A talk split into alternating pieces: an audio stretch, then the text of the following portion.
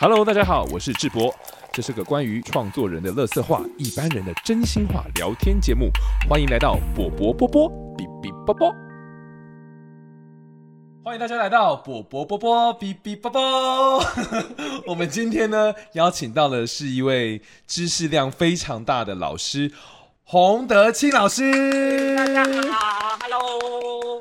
老师，我真的是呃，透过最近的老师出的书，然后还有网络上的评论呢，对，最近出的书在这里，最近这个，等一下跟好好介绍一下。背的那个小书架，对，小书架。当越南王子走进彭瑞麟照相馆，这个故事太丰富了。可是除了这个故事之外，老师之前出的书，像南向琼英、华府琼英，都是在讲。呃，不管是华府或是越南跟台湾之间的故事，为什么会写这些故事呢？其实我觉得跟老师的身份还有老师的生活有很大的关系。老师要不要先介绍一下你自己？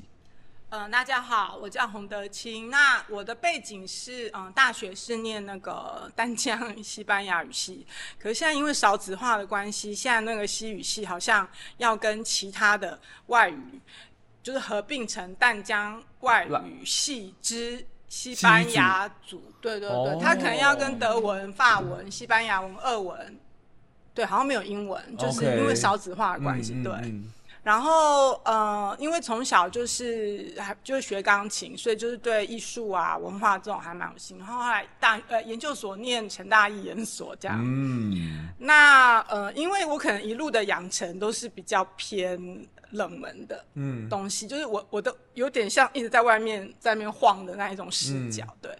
那后来就是呃出社会以后，就是在呃出版社上班这样，嗯、然后就结婚，嗯，那结婚之后就辞职，嗯，因为那时候我先生他是在外交部上班，嗯、然后他那时候一开始是拍到那个加勒比海的格瑞纳达。一个岛国，甚至没听过。后来他因为 我先生去了两三年就断交了，所以 不是他的错，不是他的错。对，然后后来他就被改派，就是改派到越南。哦，对对对。那我是在那个之前就有跟他认识，可是我们都算远距。嗯、然后因为他就到越南之后，我就想说，哎，那我就去越南找他玩。嗯，哎，然后就觉得，哎，越南比我想象的还法式。嗯，我呢，我大概是二零零五零六的时候去的，是，然后我就觉得还蛮不错，然后后来我们就结婚，结婚之后我就把工作辞了，嗯，然后就搬去越南。那搬去越南的时候，一开始就是很像贵妇啦，因为那时候十几年前就人工便宜啊，对，所以我们可能有请厨子啊、打扫啊，对啊，司机，对对对，然后就。比较有余裕，就开始想说，哎，可以做点什么，做点什么。嗯、然后那时候就是有在那里教钢琴，就教台商的小孩钢琴。哇，嗯。然后之后就是。就是开始写部落格，那时候很红的是部落格，嗯、是部落格的年代。对，然后一方面就是写部落格，然后 po 一些照片，就是告诉我爸妈说，哎、欸，越南还不错，我在这边生活，嗯、住在还蛮不错的区啊。因为那时候我有个同学，他说，你看你在越南是不是住茅草屋那种高脚茅草屋，然后风一吹就会像三只小猪那种。我心里就觉得说，妈的，哪有那么落后？对，对，我就想说，我一定要就是 po 一些比较就是还。就是大家没想到，因为那时候大家对越南认识还理解很少，对对对，刻板印象。然后就是因为这样，然后我在越南看了很多，就是嗯，所谓外文杂志，嗯，那时候还有日文杂志，嗯、甚至那时候就有韩文，就是他们呃在前进越南，他们其实都有国家的力量在做一些。所谓知识啊，或者是情报，嗯，上面的整体的收集，嗯、那他可能会用杂志的方式，就就算是你要去 shopping，去哪些地方，他背后都会告诉你说，啊，这个 shopping mall 它以前的历史是怎么样啊？你说越南当局有做这些、哦？不是不是，是他们的外侨哦，譬如在越南的美国人或英国人，在越南的日本人，在越南的韩国人。哦那那时候在台越南的台湾人就没有人做，然后我就觉得说，那时候因为其实台商在越南算是势力很大，然后我就觉得好可惜，为什么别人都可以出一本美美的杂志，然后就会告诉你说要注意哪些事，去哪里吃喝玩乐，然后也会同时带到他们的一些就是历史文化，对，然后我就觉得，那反正我就就开始看那些外文杂志，然后就开始在部落格写，然后所以让我对越南的。看法会。你可以说是比较金字塔顶端也可以，但是就是跟一般台商或是一般早期我们认为的越南就是会不一样，会翻转。对，因为像我看老师文章呢，非常有趣的是，老师写的这个面向非常广，其实都是生活中十一出巡娱乐都会是你的素材。但很有趣的是，不管你在什么国家，因为老师待过越南，又待过爱尔兰，对对对，美国也有。其实我最早那个看到老师的文章，最我最感兴趣的是爱尔兰的普卡啊，真。因为老师写的标题是爱尔兰爱尔兰模型呐，模型呐。因为我们专辑老师给你介绍，我是同根生乐团，然后我们做这个边缘转生术，就是台湾的妖魔鬼怪。哦。然后就是希望把它，因为觉得台湾对于这样子的色彩的东西，娱乐化的东西比较少，嗯嗯、所以我看到老师文章大有共感。因为西方人对于这个鬼怪跟台跟亚洲人其实很不一样，对，他们甚至可以扮装，可以 cosplay 的。然后可是他们还把原本大家就是感到讲到鬼怪很害怕，就甚至变成。他们一个文化资产，所以我刚刚说看到，就哇。太有趣了！对，它现在变成类似像那种什么巴西嘉年华，它都会做成一个普卡的嘉年华，然后是黑暗版的，像王，或是像墨西哥的亡灵节，对对对对，对或者是像那个什么意大利啊的那个面具，有没有？他们会戴那个面具，对对对，所以就是他们都会做，然后就变成可以赚观光财。然后我就看老师文章讲一个，为什么我们不办一个摩西纳嘉年华？为什么不办一个摩西纳嘉年华？我说太有趣了。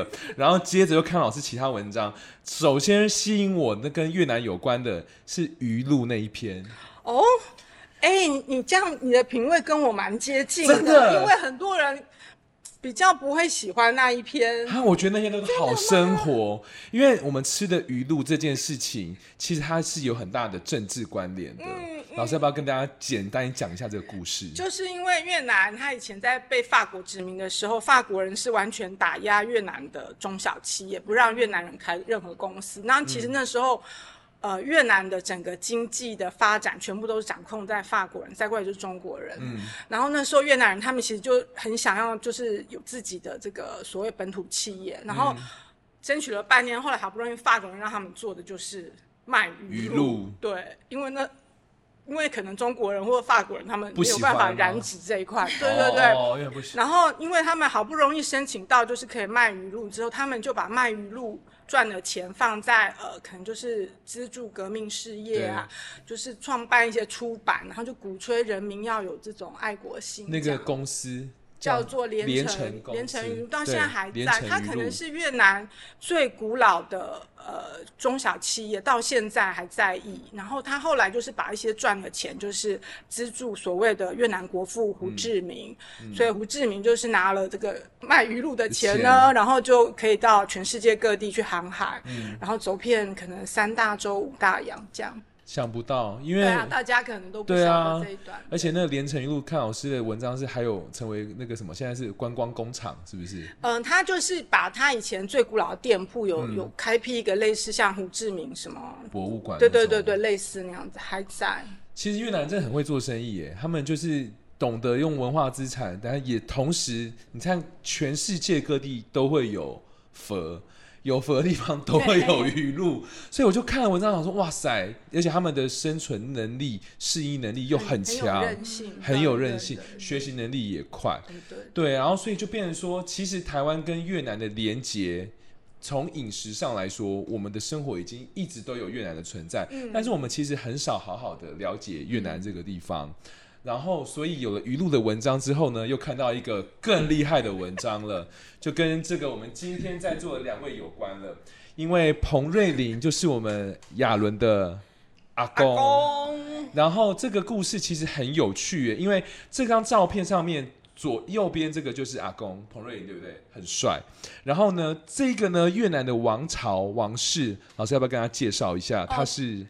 嗯、呃，这位啊，就是老老的这位，他就是越南阮朝的末代王子。嗯、他虽然老老，但是他以前年轻的时候是很帅的。嗯。然后呢，也是很有才情的这样。嗯、然后还要讲什么？他叫江，他叫强迪，强敌，他叫鸡外侯，他的封号叫鸡外侯强迪。嗯那为什么他会来到台湾？这个故事非常的有趣，因为其实也跟当时的殖民、哎，殖民、哎，革命啊，还有整个国际局势有关。有关，因为他其实是王朝，是皇族的人，对不对？对，可是他十四岁之前是在皇族，对，之后开始展派，变成他一个颠沛流离的生活。嗯，那他是，嗯、而且很有趣的是，基本上是没有一个明确的文献记录说他在台湾的。呃。有，其实有，呃，像国外，呃，像是嗯，德文的德文的维基百科，日文的、嗯、日文其实资料很多，嗯，然后还有越南他们自己早期的所谓呃南越的那个时代的一些就是研究者，嗯、他们其实都有提到，对，但是比较。特殊的是，因为强敌他的政治立场，因为他是偏向皇室王朝，然后他其实跟越共，就是现在所谓越南社会主义，他其实是不是那么赞成？嗯，所以变成说现在越南可能一些教科书什么没有写到他，对，可能比较少谈到他。然后，因为他其实一直以来就是呃比较靠日本，嗯嗯，然后。比较不是那么喜欢共产党这样，因为当初我是看到老师看到亚伦提供一张照片，然后才发现想说，哎，他在台湾的连接，因为他那时候要到处逃亡嘛，然后这然后他强敌又很厉害的是，其实他汉字写的很好，也说的很好。所以他就是在哪边留学的时候，就假装他是中国人。哦，那我先大概讲一下好了。他是一八八二年在呃，就是在越南皇室出生。然后他刚才讲，他十四岁以前就是都是住在皇室这样。嗯。然后大概到他二十一岁的时候，他就认识了越南很有名的民族英雄，叫做呃潘佩珠。哦，对，对。然后他们两个就是在那边讲的很热血，说哎呀，我们因为大家要知道，以前越南在被法国殖民的时候，他们有三个。皇帝都被法国人流亡到马达加斯加，什么留尼旺岛。哦、大家都知道，如果说一般老百姓被欺压，嗯、我们受罪就算了。嗯、如果连我们的皇帝都要流亡，你知道那种感觉是多么不堪，你知道吗？所以他从小就觉得说：天哪，我的祖先都。万一哪一天我也要被弄到，对对对，万一哪一天轮到我这样，对，所以他就跟潘佩珠说：“不行，我们一定要救国。嗯”然后那时候刚好一九零四零五的时候，刚好是日俄战争，那时候日本大胜。俄罗斯嘛，嗯、所以其实那件事情，呃，那时候台湾已经算日本人了，就是台湾已经属于日本，okay, 对对，所以那件事情其实对整个亚洲是非常非常大的一个国际事件。嗯，那强迪他们当然就知道这件事，所以他那时候很年轻，他就觉得说，哎，我们应该去日本学习军事啊、政治，嗯、然后怎么样打败那个洋鬼子，因为他们也要打败那个白人嘛，这样。对所以后来他们他就跟潘佩珠两个算是。呃，化名，然后又易容，嗯、然后就是就是等个偷渡到日本，嗯、对对对。然后，因为他其实，在皇就是在越南早期的时候，他们的皇室教育都是要写汉文，他们都是像高级文书都是用汉字，嗯、所以他其实汉字完全 OK。嗯、然后后来他去呃日本之后，他就很认真的学日文，所以他的日文是非常非常完美的。完美，完美。哦，我说哦，那时候就 完美。你想当完美？完美，对不起，对不起。我也讲话讲不清楚，讲太激动。非常完美的江户腔日文，然后他有在什么正武学校？大家如果知道正武学校什么训部，就知道是讲。你讲老蒋老蒋的，就是军的学校，然后他刚好高老蒋两届，所以搞不好老蒋看到他还要说先拜先辈这样，对对对，所以就很有趣。然后他后来可能不太喜欢正武军校那种过于肃杀的气氛，他就转到早稻田。OK，所以他就是这样子。然后在呃日本就是留学之后，后来又遭遇到说。呃，就是被施压，所以他只好被，他又被日本人驱逐出境，嗯、然后他就在全世界各地，可能跑到欧洲、亚洲各地都流亡。嗯，然后最后一直等到一战之后，嗯、整个世界情况又有改变，他又可以回去日本，嗯、然后日本从此就是呃大力的资助他，长达。搞不好二三十年都有，三四十年都有都有可能。对。那当时老师是怎么发现这张照片？因为我看到老师在文章写，他看到这张照片如获至宝，因为想说他其实因为讲他在绕世界到处流亡嘛，嗯、那他又会汉文又会日文，那在台湾还有学英文哦。他在那个香港的时候也很认真学英文。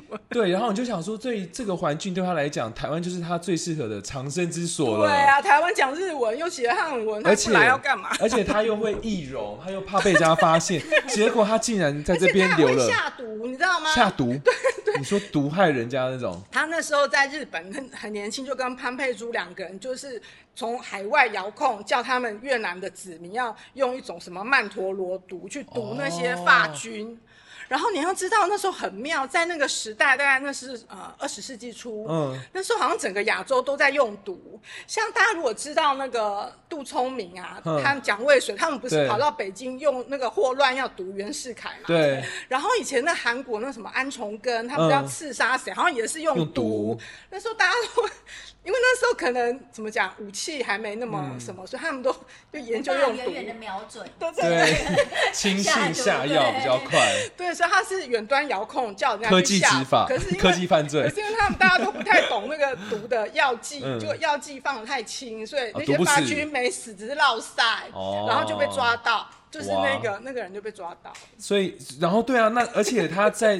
你会会下毒又会易容，基本上就是一个 那个江走跳艺人、江湖艺人，特务特务，对特务真的是特务。是，但是他竟然在台湾留下了他真实的样貌，跟他的家人亲信，对不对？还有甚至亚伦的阿公，这段故事你们是怎么联络上的？要不要换你讲？对啊，就你怎么对？就是我想知道是说，是。你知道老师在做这个研究，老师找到你，还是你们怎么样？好，我先讲一下，就是因为那时候，因为我一直就是大家知道，我就对越南就是有一直念念不忘这样嘛，嗯、所以我后来离开越南之后，我其实都一直在关注越南。然后那时候有一次，就无意间我在一本日文书，我就在翻一个日文书，叫什么安南。王什么安南国王什么最后之梦，嗯，然后在那本日文书翻翻的时候，我就发现里面有一张照片，就是这张照片，然后它下面写用日文写，我还看得懂，什么一九四一在台北照的，然后他就讲说这个就是那个安南王子，嗯，然后我就想说台北台北照的怎么会我好像不知道这件事，然后因为我觉得说。我是蛮关心，就是台乐这一块，如果连我都不知道，嗯、应该蛮多人不知道，不知道对。所以我后来就想说，哎、欸，这个事情好特别。嗯、然后呢，可能又过了好几年，因为因为我不是科班的，所以我也没有。反正就过了好几年之后呢，有时候我就会在呃台湾的一些怎么讲那个资料库网站，我有时候就会打关键字，我就打越南，就会看。有什么东西跑出来，就在那边捞鱼，就对。然后有一次，我就可能逛到那个呃客家语或者是什么中研院的什么什么典藏网站，嗯，然后就跑出一样的照片，然后我就这样哎，跟那个日文书就 bingo 起来连线。然后那时候台湾那个中研院还是客家语，它下面写说拍摄者叫彭瑞麟，嗯，对。然后我就想说，哎，好像因为那个照片其实那个照的非常非常好，对。然后你就想说。哎，这谁怎么那么厉那么会照，而且好像看起来都不显老，你知道就不会这样，然后拉惨这样子，对。没有滤镜。然后我就开始去查，天哪！我发现说这个摄影师不得了了了。然后我就开始把呃，就把我那时候所收集到的，和我自己有点加入自己想象的，写成写成一些文章。是。然后就是有就后来亚伦也知道这样，后来我们才联络上这样子。然后我想说，应该把这个照片再把它。把它整理出来，所以是亚伦看到老师的文章吗？我现在回想起来，好像是那时候我们有成立一个阿公的脸书专业，嗯嗯嗯、然后后来老师好像就写信跟我们讲，然后就有一些什么授权，就开始联络。后来老师的文章就是很受欢迎，对。然后我也即使其实老师没有跟我联络，我其实后来在河道上其实也一直都会看到老师的文章。那后来就是。就是脸书的那个页面，对，我们合作河道上。后来老师因为也也就是像老师讲的，就是要再把它发展成书，然后可能就是会要。更多的照片讯息嘛，因为也会想说，老师也在这里书里也有写说，哎，他们到底怎么认识的，或者是说那个背后的故事。然后，因为我之前我有我们有整理好阿公一些资料嘛，我就把阿公的资料就是跟老师讲说，哎，老师，如果你有兴趣，可以从这边，你有兴趣可以去挖掘这样。那你当时候知道这个故事吗？我因为我们我们在做编码的时候，我约略知道，我然后我也知道了，因应该说我们。阿公的每一张照片，我们都会写那些背后的故事，会编码，会查年代。嗯、所以其实那时候也很很有趣，就是我是跟另外一个台大历史系的女生杨仙瑜嘛，我们一起在做这个资料库。嗯、然后那时候我们在看看看这资料的时候，仙瑜也跟我说，他那时候看安南，就是阿公像智博有提到啊，嗯、那个阿公穿那个安南服。传统服装，越南的传统服装，然后自己自拍，对，哦，因为那个照片是这个强敌先穿了。对，然后结果阿公跟他借一套，也自己拍，也戴，对对，很可爱。对，然后那时候应该是我大伯在我阿公的那个相簿上写说安南庄，应该不是我阿公写，我有点忘记，就是那个笔记。嗯。然后后来我跟仙鱼就在聊，然后仙鱼就是他那时候其实查那个照片的时候，他也引，就是因为我们每一张照片都会编号，也会写旁边的故事嘛，就会去查。就其实我们引用的也是老师的部落，老师的很像口音的书，就我们对。其实我们也是透过，对，我们也是透过老师知道这些这些墙底的事情。其实一开始还不还跟老师不认识的时候，哎，好有趣哦！你们这是台湾历史的活宝库。我跟你讲，我觉得其实真的都是无心插柳的。哎，我觉得就是要有兴趣。我也不知道怎么讲，对啊，然后就串一串，然后就串在一起这样。然后我讲一下他后来为什么到底怎么跟阿公就是彭瑞麟认识，就是那时候强底就是在日本，然后接受日本人就是资助嘛，长期资助。嗯、然后到了大概呃二战开始的时候，然后那时候日本就想说他要利用台湾的那个地理位置，嗯、他要做所谓现在的资讯站，嗯、所以他就用台北放送局，就是嗯嗯嗯，就是在那边做广播，就对，以前广播是在广播长。他是那个什么？那时候，那时候，呃，日军就是在台台湾，就是要做那个广播。他那个广播超多语种，什么北京话也要广播，嗯、因为他要对华北、华中，然后什么广东话、呃福建话，嗯、然后什么马来话、英文这些都不用说。嗯、然后最后一个日本人还成立了越南语的广播。对。那他们当然就想到说，他们有一张最好的王牌啊，就是强底啊，所以他就叫强底来台北。就是做找一批人啦，不是他自己带了很多越南人，对，他就带了一批越南人来台北。那时候一九三九年底就开始办所谓越南语广播，就有点像我们现在央广。央广它现在有分很多什么印尼语什么什么，对对，主要都是对外的，都是对外。那所以那时候强你就是来台湾大概住两年，然后在这个当中可能就是呃为了所谓他们那时候暂时的需要或者怎样，嗯，然后可能在这地方就比较可惜，因为。阿公的那个日记和那个留下来没有那么明显清楚讲到说他他们两个到底怎么认识的，但是我我在推测啦，因为这个强底的身份这么高贵，然后他又在那时候又是做所谓广播，有点类似像情报宣传，对，所以不太可能随便路边找一个人来拍照，应该还是日本人，然后介绍一个可信赖而且技术要好的，因为强底是皇皇室嘛，对，那呃彭瑞麟阿公他其实是台湾第一位。呃，摄影学士，他是留日，然后他以前帮呃日本的宫内厅拍过照，然后他也帮我们台湾总督拍过照，所以他，然后他又得过很多奖，大家可以慢慢看我的书，对，所以就要找一个可以批底的来帮王子拍照，应该是日本人，然后在这个当中就是让介绍他们认识，搭桥，对，然后介绍他们认识之后呢，其实他们的关系也非常的好，就是变好朋友这样子，对，而且不是像说一般就是好像说啊，我来拍照我付钱。然后就拍拍屁股走人。嗯就墙底还会送彭瑞麟的小孩衣服啊、鞋子啊，干嘛这样？哦，还有一起旅游，对不对？然后他们一起去北投，然后是没有写泡温泉啊。但是我我的感觉就去北投不泡温泉到底要干嘛？对，可能去北投就是泡温泉，然后可能爬爬山啊，吹吹凉风，然后吃吃饭。然后他们就是也有在就是呃大道城，嗯，蓬莱阁，就是也吃饭啊，干嘛？就他们是有互动的，就是会互相来互相去。然后有时候他可能说啊。那个什么照片啊，小孩照片给我啊，分享，对对对，对所以是有非常温暖的互动的，像朋友的这一段，对对对，对，对，对。所以，而且这个，但是那亚伦在整理阿公这关于这这个时期的照片，有看到很多吗？这份资料有很多吗？嗯，大概有十，就如果整所有的越南人啦，嗯，来讲大概有十多张。嗯、然后，但是如果只是有墙底这个部分，嗯、大概只有四。四五张而已。嗯，哦，真的，哦。因为他越南，大家可以看背后，就他越南团队那时候还蛮大。嗯，他几乎是那时候在台湾第四大的外国人族群。哦，因为他带了大概二十几票的越南人。嗯哼，对对对。那其实阿公那时候有帮他们越南的这个越南语团队，就是有外拍啊或干嘛，所以他帮他们做一些记录。所以其实。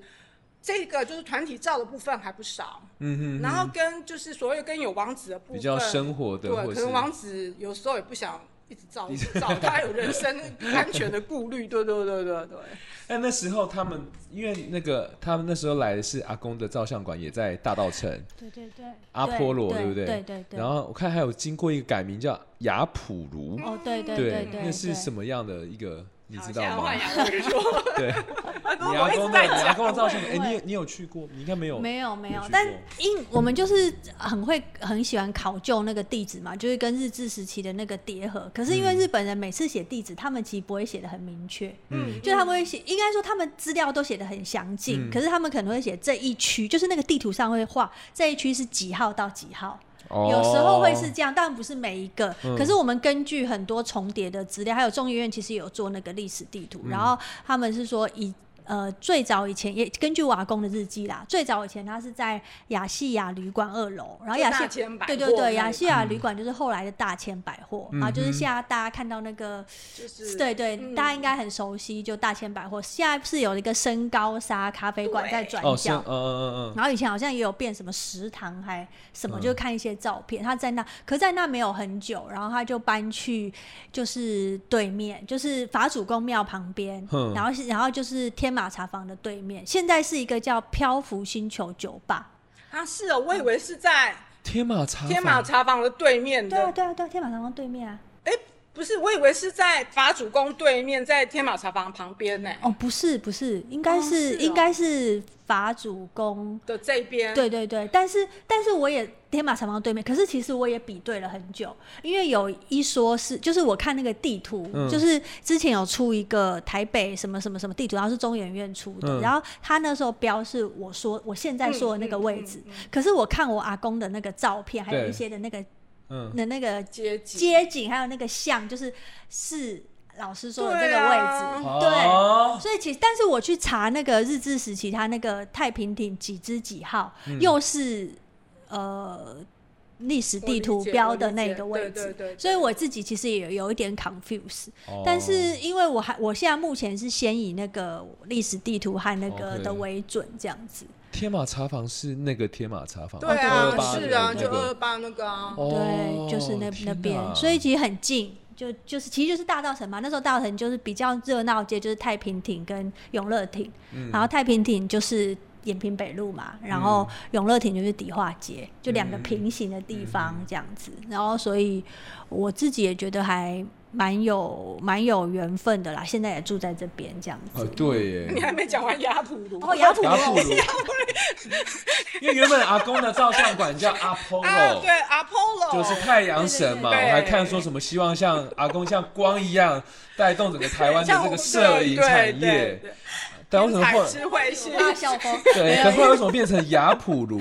阿公是谐音梗始祖嘛？对，因为那时候其实也是日本老师，其实都知道了。有了，我知道，是因为讲的很累。好，那我们来接 对，你要日本政府的政策啦，就是不不不接受你用那种外来语，他希望都改成就是可能用汉字或是用什么写的，所以就是强迫他。本来我阿公的那个，其实那个他有那个照相带都有留下记录嘛，就是以前真的是阿波罗，阿波罗，然后也是。用片假名写 Apollo，然后有一个 logo 也是有太阳太阳的。后来就是日本人强迫他改名之后，他就改成雅普鲁。然后原因当然他是写说，一个是他的老师是石川青一郎嘛，所以但也会写成也会讲也会有卢字。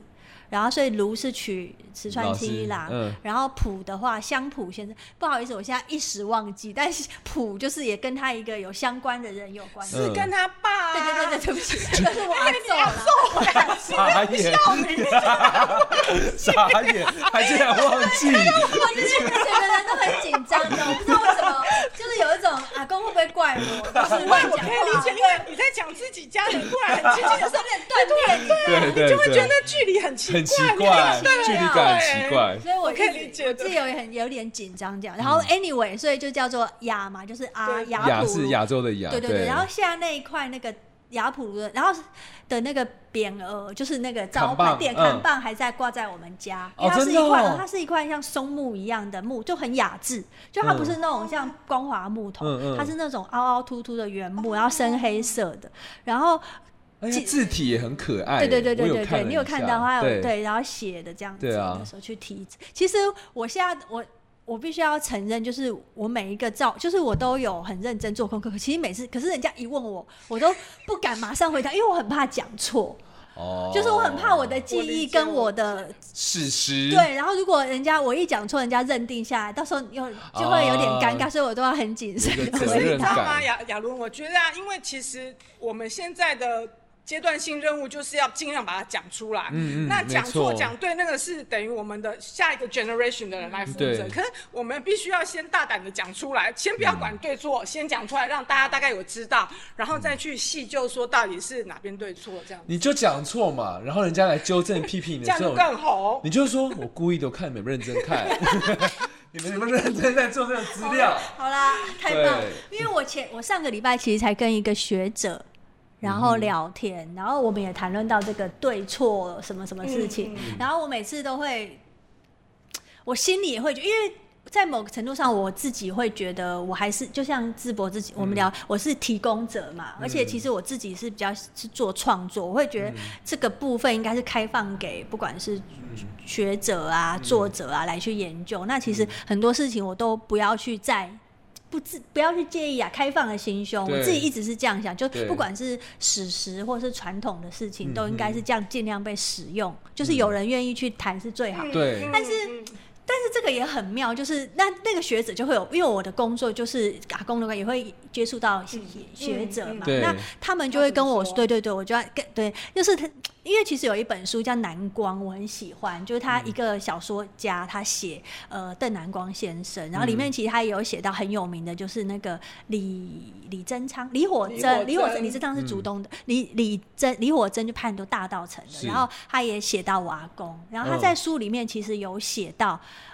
我阿公跟邓南光之间的往来，然后我印象很深刻，就是那一次德清老师的新书发表会的时候，就有人就有举手问说，他跟邓南光之间的交情这样子。然后其实真的就我们家属所知和日记日记里面目前翻译到的是完全没有记载他跟邓南光有任何往来的。就我们说，就例如说我问我爸爸，我问我伯父，或是我问任何人，那还有我阿公的日记，其实他也没有写过。但是因为小说里有写，嗯。就是，当然是小说，它可能是半虚构，也不，我完全没有那个质疑那位作者意思，因为其实我觉得这本来就是开放，而且阿公我自己交友空间啊，干嘛一定要说？干嘛一定要写？为什么你的交友你会给你爸妈知道吗？而且我干嘛一定要写孩子？没错，可是因为别人会来问我们嘛，那我们就会，我们绝对不会说没有，我们一定会说我们不知道。据我们所知，我们不会去否定这些事。那你们就真的不知道啊？对啊。但是现场人可能就会马上说。有啊，这都有写在《南光》这本书里面。其实彭瑞玲是真，可是我其实很尴尬，就是我其实开放的心，我不想要介入说有或没有，因为你就是说死，那就像你们讲，但是你你们可以理解，因为很多人问我。说那到底有没有？我就说，你就请问他说你的交友状况，你父母知道吗？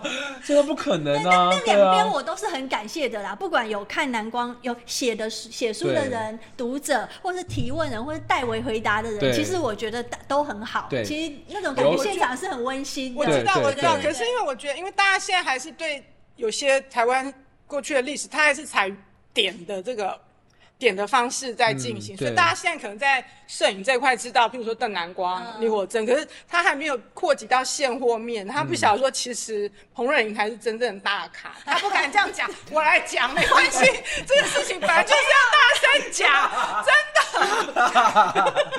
这个事情本来就要大声讲。然后至于，就是我觉得，呃，现在是言论自由时代，啊、我本来就我来讲，我觉得是 OK，因为就我目前所收集到，嗯、还有我看到，至少这些照片真的是品质非常的好。嗯嗯。对，那我觉得先讲，然后之后大家来讨论之后再决定嘛。没错啊。所以你不可能说，因为一开始顾虑太多，然后你什么都不讲，就可能真的一两代之后，两三代之后，对对对，根本就没有人知道啊。所以我我做的事情就是我自己不讲，但有兴趣我一定会。你是踩刹车，我们是琼州的，我们踩油门，对。你负责有时候说，哎，等一下要踩一下刹车。可是我会很开放啊，就像 老师你刚刚，老师你刚刚有提到，我觉得很棒，就是老师说还不确定他跟越南王子什么之，就是我也很欣赏老师的这个态度，就是。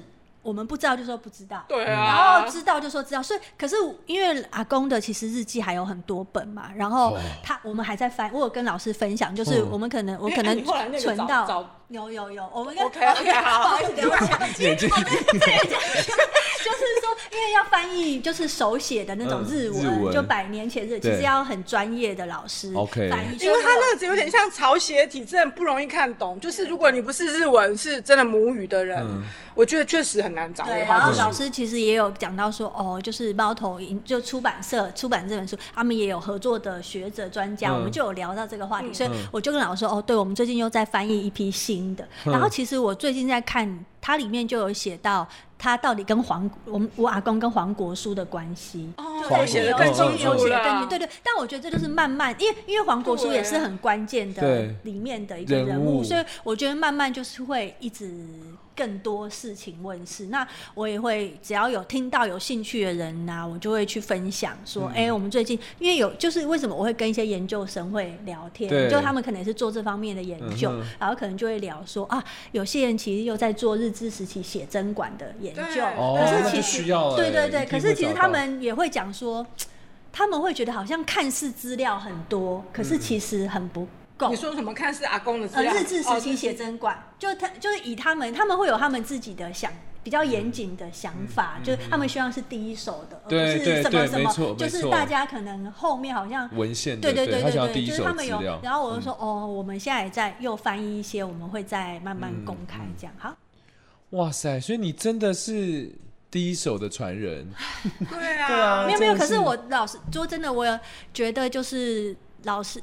我不是客套，是我真的觉得，就是老师用这本书去写，真的是用了一个很，就像刚刚智博跟老师谈的那个角度，嗯，就是不管是生活的切面、嗯、外交的切面、嗯、国际各种的，嗯，就像老师就是那种面的去交织，去谈这种这件事情，就会我觉得很有趣，而且很很棒、很新鲜的观点以外，其实也我也觉得是很应该在。讲这个所谓台湾所谓台湾史之外，更应该开拓的一个态度啦。没错，不是，对。而且我觉得老师最厉害的是，其实因为做学问，很多人。如果太精致学术的时候，反而会失去了他其实本来就是来自生活一个乐趣。那我觉得老师他是在从生活中发现乐趣之余呢，他又在追根究底往里面去抽丝剥茧。那我我觉得这个是不管是做学问或是生活，其实最需要保持一个热情，就是、你保持好奇。那你这个好奇，好奇我真的是超强。对啊，啊有些人我不敢承认，可能只有好奇。我以前成绩很差，啊、我超混的，我根本不是做学问的料。真的，哦，那是我们以前的学科太无聊了。我真的觉得他会定的就是很八股又很刻板，马上浇熄你想要探究的热情，就想要立刻句点。对，如果他从鱼路而不是哦越南的地图什么没对什么什么哎对对对对对，旅游的角度去的时候，对对对对，背什么首都然后几个还有第一高山几公对啊那些我那些其实我都背不进去。什么真母暗沙什么那种那种就。不会有啊！对，你讲鱼露连城公司，我就立刻就立刻都有印象了。这种，而且而且最近不是很红那张美德台湾的美德那个华盛顿那张照片嘛？就是在那个白宫前面拍的那张。你说谁？你说什么张？你就是赖清德那张美照。太美德，这个也是年轻人的 hashtag。我以为你讲你知美德，我都没记得人想说是不是要没有说。或者说 hashtag，然后老师那时候写那个华府琼也是写林献堂在华盛顿，我也觉得好有趣。哎，而且他写林献堂在林献堂在华盛顿是因为什么？樱花。对啊，他就带他的儿子李游龙两个去那边看樱花，然后在樱花，我刚刚也听在樱花，我到底怎么？我我觉得老师很很厉害的是，他都会在各地找到跟台湾有关的连结的碎片，樱花，然后那些碎片可能原本只是花，只是食物，可是它都是文化的整体，整化文化的脉络跟面向。我觉得，因为我自己毕竟不是所谓的这个科班的学院派，有那些。包袱不是不是，我没有办法讲那么所谓高大上，我就是从旁边讲那些有点花絮啊这些东西，可是就慢慢慢慢凑吧。很有趣，因为像华府琼英老师的定位就是六十个宝可梦嘛。嗯，对对对对对对，我感动。我觉得很有趣，因为我其实因为也是这次的采访的关系，我才有就是认真读了老师的相关文章。推荐大家，如果你只要是在网络上，你没有买书的话，在网络上你只要搜寻老师的名字洪德清呢，包准有超多你意想不到的宝库。然后再来就是，我觉得老师的那个资料库也提供了我们很多创作的素材耶，创作的灵感都在里面。你们两个真的很合，我说那个 宝可梦的部分。对啊，就是因为像我们做完第一张专辑《台湾的妖怪》了，我现在想说没有什么素材可做，可是你，你要做什么？我不知道啊，因为我看了就是。因为我觉得老师的东西是他在他不管在世界各地，他其实都会找到台湾的影子。嗯，不是有写台湾文蛤？我们有写台湾文蛤、文蛤、文蛤，对啊。所以我们就是也是，其实老师的作品给了我们很多灵感。那我们今天呢，就跟大家诚心推荐这一本叫做《当越南王子走进彭瑞麟照相馆》，欢迎大家呢有兴有兴趣呢上网拜读老师的作品，然后。彭瑞麟老师是不是有一个？我刚刚放空了，你在有一个 cue 我吗？对，有一个粉丝粉粉，对对对对，脸砖粉书，对脸砖粉书。好，我们有彭瑞玲，我们是在，我们最近那个更新。更新释出的比较少，但我们就是默默还在整理努力这样子。对，我我我其实超建议，就是只要对呃摄影写真或者对台湾史有兴趣的人，真的可以上那个，就只要去那里打关键字，然后你就可能真的发现很多很多你意想不到有趣的讯息，这样。对，或是想要了解什么就直接私讯吧，哦、对，对，对，对，对不对？是鞭策他们最大的动力，需要鞭策。花光花光口袋的最大，花光家产最大的动力。来花吧，来。阿公以你为荣。对啊。哦，我这些孙的艾伦、亚伦。哎呀，麦安呢？智博，B B 宝宝。哎，对，为什么叫 B B 宝？没有，我叫智博嘛，然后博博波波，我只是想一个口号。是 B B 宝博波波哦。B B 波波，对，很多灵感就是这样，B B 波波出现这样子。好，今天很开心呢，邀请到亚伦以及我们的老师德清老师。大家去支持这个书哦！拜托拜托，谢谢！台湾就靠你们了。